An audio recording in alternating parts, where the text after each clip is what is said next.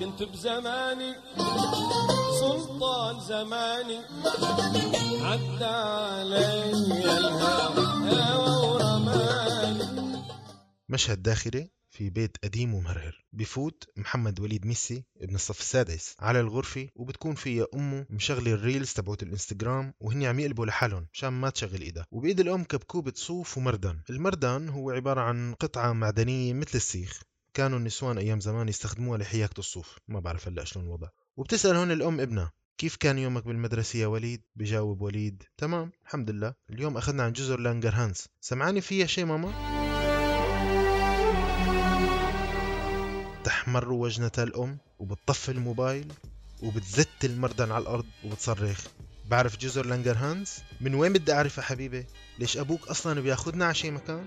صار لي عشرين سنة عشرين سنة متجوزته ما شفت معاه ولا يوم حلو. خليني ساكتة أحسن.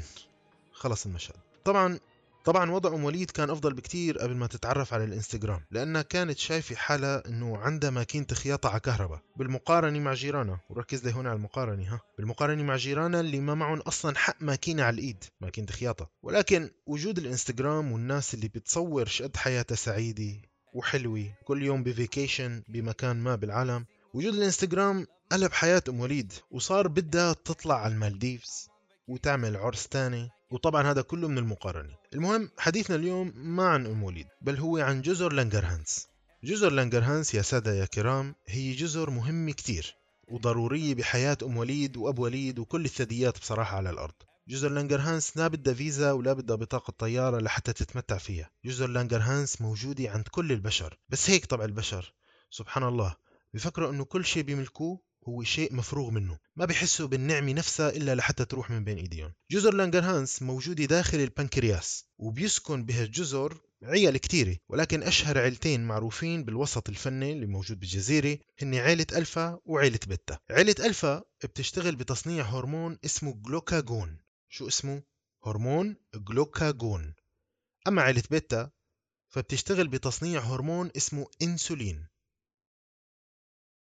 مهمة الجلوكاجون إنه بيطلع لما بيكون في عنا هبوط بالسكر بالدم يعني ما فيش سكر في الدم.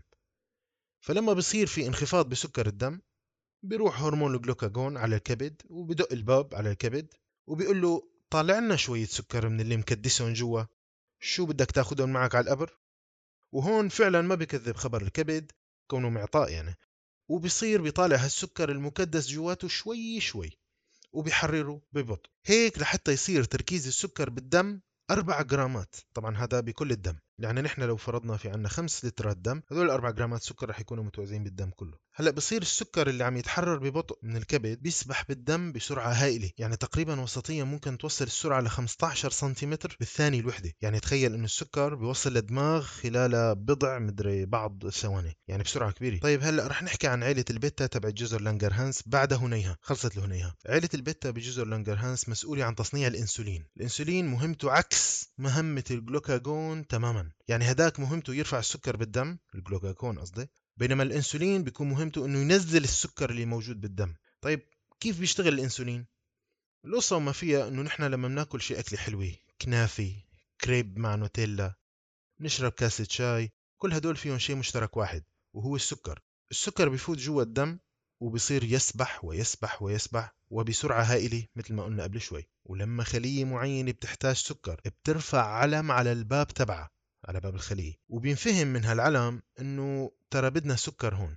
فبيجي السكر بيوقف على الباب تبع الخلية. وبتطير برقية لعيلة بيتا بالبنكرياس.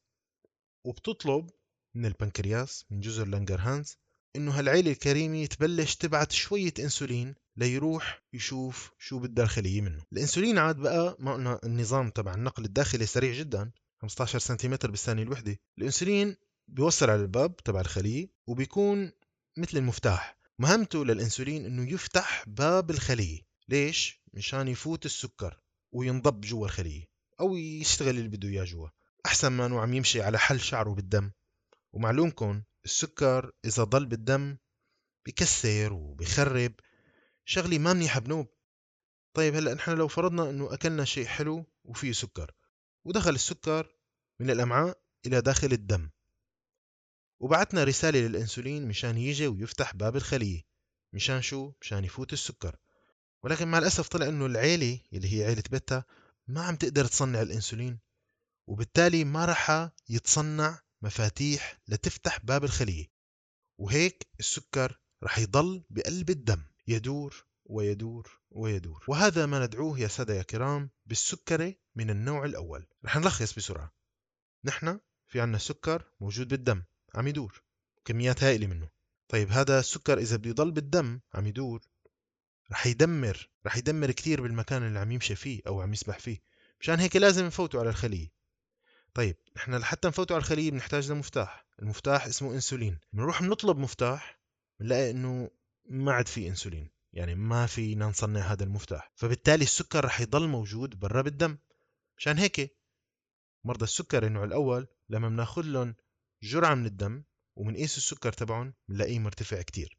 وبالتالي الحل شو راح يكون؟ إنه نحن نجيب إنسولين من برا اللي حكينا عنه بالبودكاست الماضي ونحقن فيه المريض تبع السكري. تصور حاجة هيك اليوم. وبحب أقول بهالمناسبة إنه ليس كل ما نراه على ال social media ذهبا. وما ترى سكر محلي محطوط عليه كريمة أبدا. لا بل بالعكس تماما. يعني ممكن الواحد يكون عايش بحزن شديد وهو بس دائما عم يضحك بس لما بيطلع live أو عم يصور فيديو ويمثل إنه هو مبسوط. آه هيك بنكون خلصنا حلقة اليوم. بتمنى تكون عجبتكم وإلى لقاء آخر في عالم خالي من المقارنات. والسلام عليكم ورحمة الله.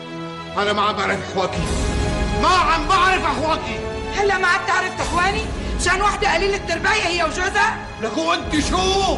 ما أنت طلعتي قليلة الترباية أكثر منها فشلت؟